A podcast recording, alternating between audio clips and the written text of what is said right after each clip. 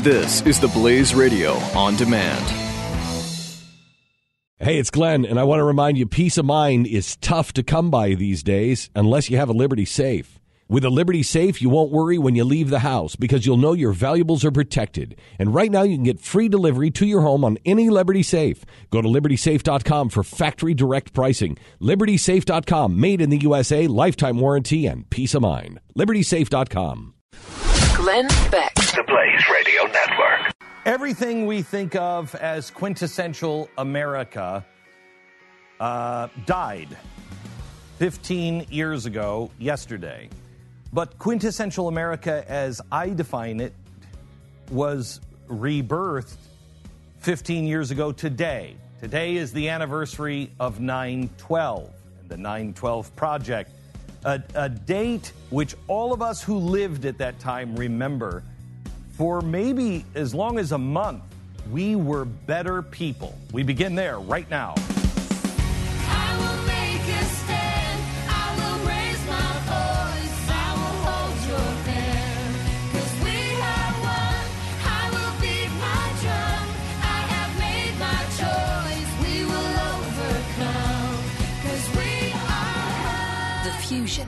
Entertainment and enlightenment.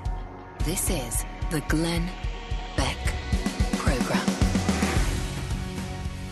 In some ways, it seems like yesterday. In some ways, it seems like 10 lifetimes ago. It was in the morning. I was just about to jump into the shower, as at that time I worked afternoons on WFLA in Tampa, Florida. And my big, huge box television, the Sony Trinitron, was on really loud in my in my house in Valrico, Florida, and I was in the bathroom and I heard the Today Show say, and it looks like a small plane has hit one of the Twin Towers. And I came out in my boxers and my toothbrush, and I said out loud, as if Katie Couric was somehow or another going to hear me, that's not the hole of a small plane. I quickly jumped into the shower because I knew whatever it was that we had planned to do that day was about to change. But I thought this plane thing will probably change today, and the news cycle will it'll be out of the news in a couple of days. I jumped into the shower and I got out and I'm listening. And I hear a second plane hit. And I called Stu, my producer at the time, and I said, Stu, we're at war. We need to get to the studios. And as I drove in, now with unnoticed mismatched socks and wet hair, we heard the towers collapse. I stepped on the gas and I thought to myself, who? Who would want to kill? How many people are in there? 30,000? 100,000? It's two vertical cities. Who would want to kill 50,000 people? For what reason? What have we done? Who are these people? I had forgotten that in 98 or 99, I was on the air at WABC in New York City. And out of frustration one night and anger, I warned the audience that within a decade, Osama bin Laden would act on his promise of death and there would be blood, bodies, and buildings in the streets of New York because we were so focused on left and right politics that you can't even see the truth right in front of you.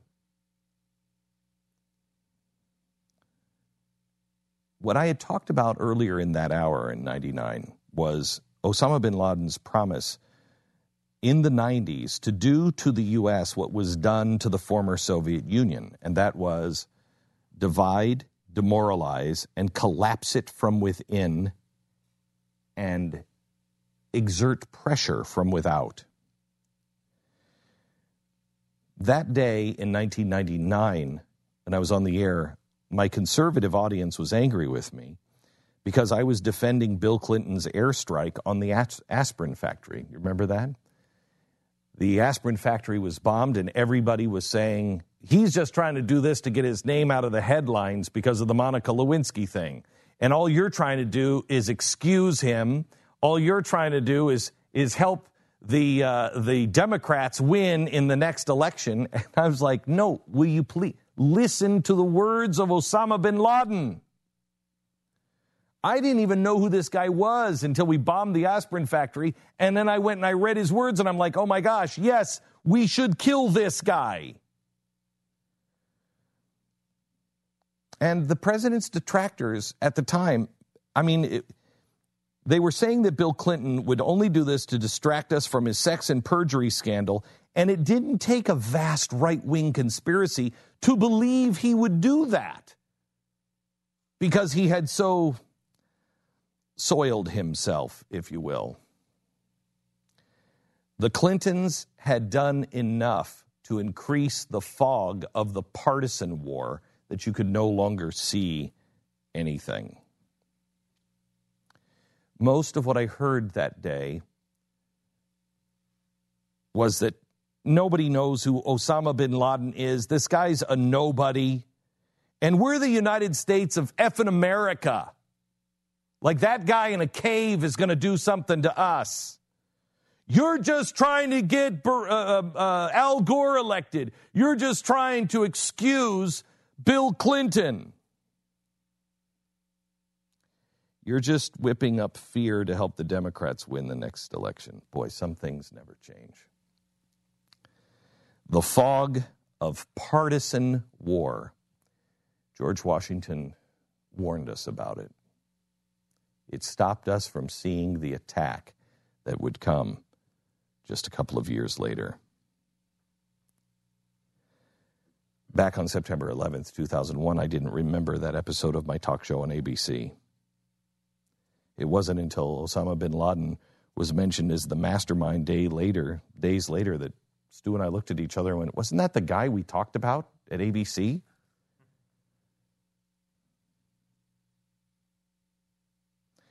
Once I heard that, I knew our life was going to change for a while. But we would make it if we could just stay together and stay awake. But I knew somehow or another this was going to be harder to solve than with war. It was bigger than just killing those in caves who were responsible.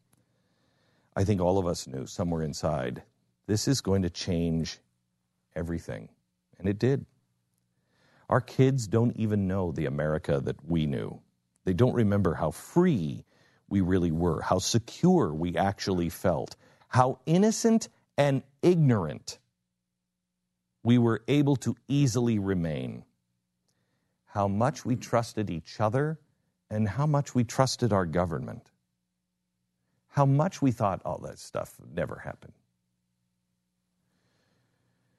Our kids will never understand that. They will never see it because the world will, won't go back to that.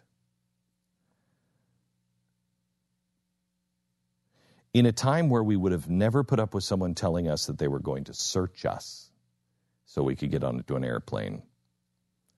In that time, Snowden was a child. But if he were an adult and he would have done what he did back then, if he would have exposed the government for spying and eavesdropping on American citizens, we would have been outraged by his revelations, and I think we would have declared him a hero.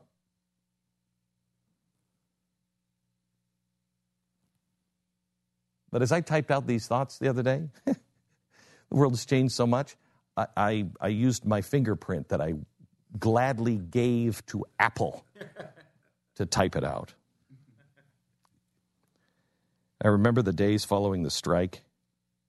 The skies were so quiet, there wasn't a plane in the sky, except I lived by MacDill Air Force Base. And I remember the stealth taking off. We didn't know that the government was flying the Saudis out and the bin Laden family out of the country. We just assumed that any plane we did hear was a fighter protecting us. I remember watching Congress holding hands and singing hymns together. And I remember foolishly thinking, wow, we're all alike. We all believe the same things. Look at us. We all want, we all believe that this is the greatest country in the world, that our Constitution is worth defending. So much since 9 11 has been lost. But little did I know that our faith in each other, our faith in the basic ties to one another, would be the hardest and the last domino to fall. The idea that we, we all didn't love America, that we all didn't think the Constitution was inspired and sacred.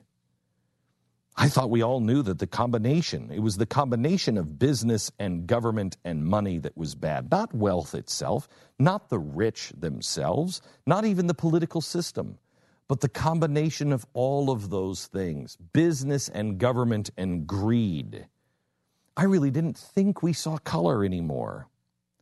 And I know we didn't on 9 12. 9 11 was the hardest day as a citizen I had had up until that point. But the next day, 9 12, and perhaps as long as a month after that, were the proudest days to be an American citizen. Because for a short while, none of us cared about doing well. We all cared about doing good. Tanya and I flew to New York as soon as the planes were flying again. And I remember flying in over the city at night. It was completely dark. Only the body recovery effort was lit, only ground zero itself. There were about five passengers on the plane. All of them were going to ground zero. And we all felt silent as we approached. The next morning, I stood in the still smoldering rubble. It took me a decade before I stopped smelling that smell. If I smelled it again, I would tell you what it was. But up until just a few years ago, thank God, it went away. I could still smell it. I'll never forget the first time I saw military Humvees and automatic weapons in the streets of New York. The island of Manhattan with a chain link fence. And where there wasn't a chain link fence, it was a fence of men in blue that you couldn't get past.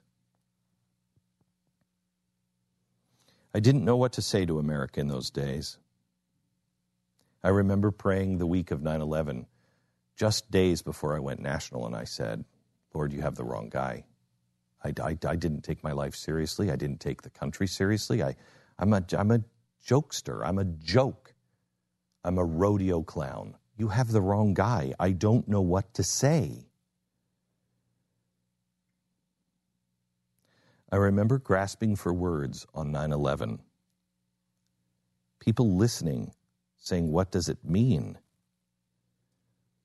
And I said, I don't know what it means. But I promise you, I will do my job to figure it out. And I will tell you the truth.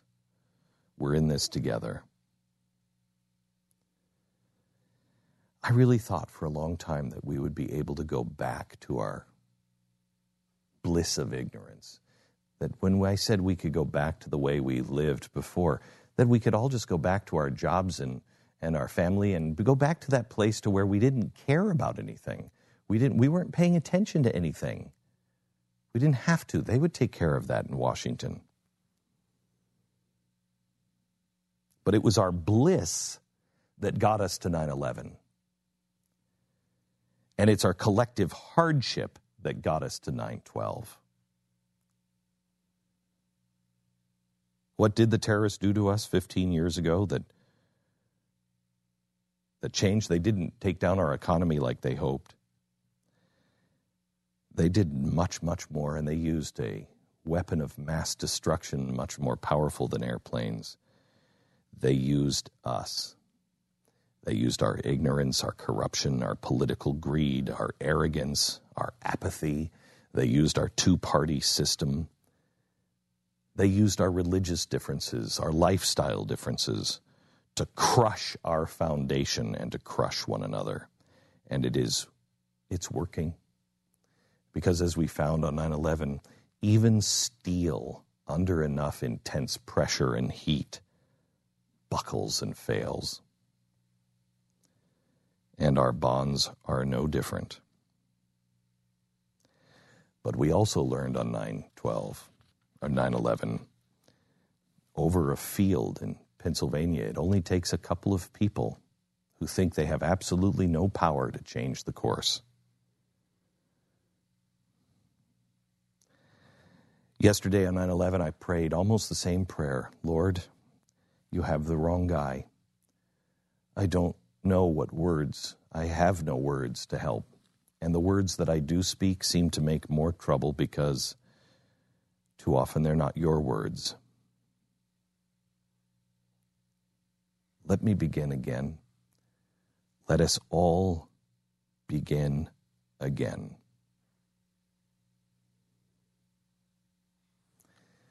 It is the anniversary of September 12th. Anyone who is old enough to recognize it recognizes it as one of the greatest days to ever be an American. Let's reflect on that today.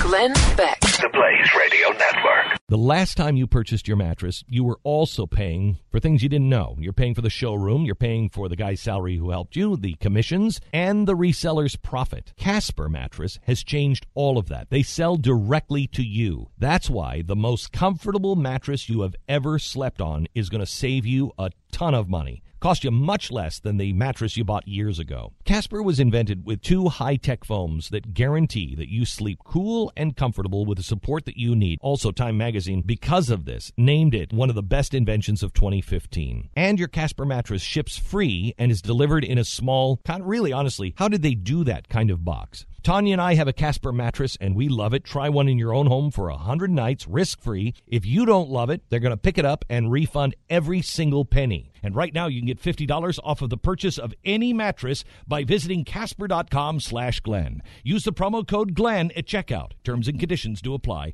Casper.com slash Glenn.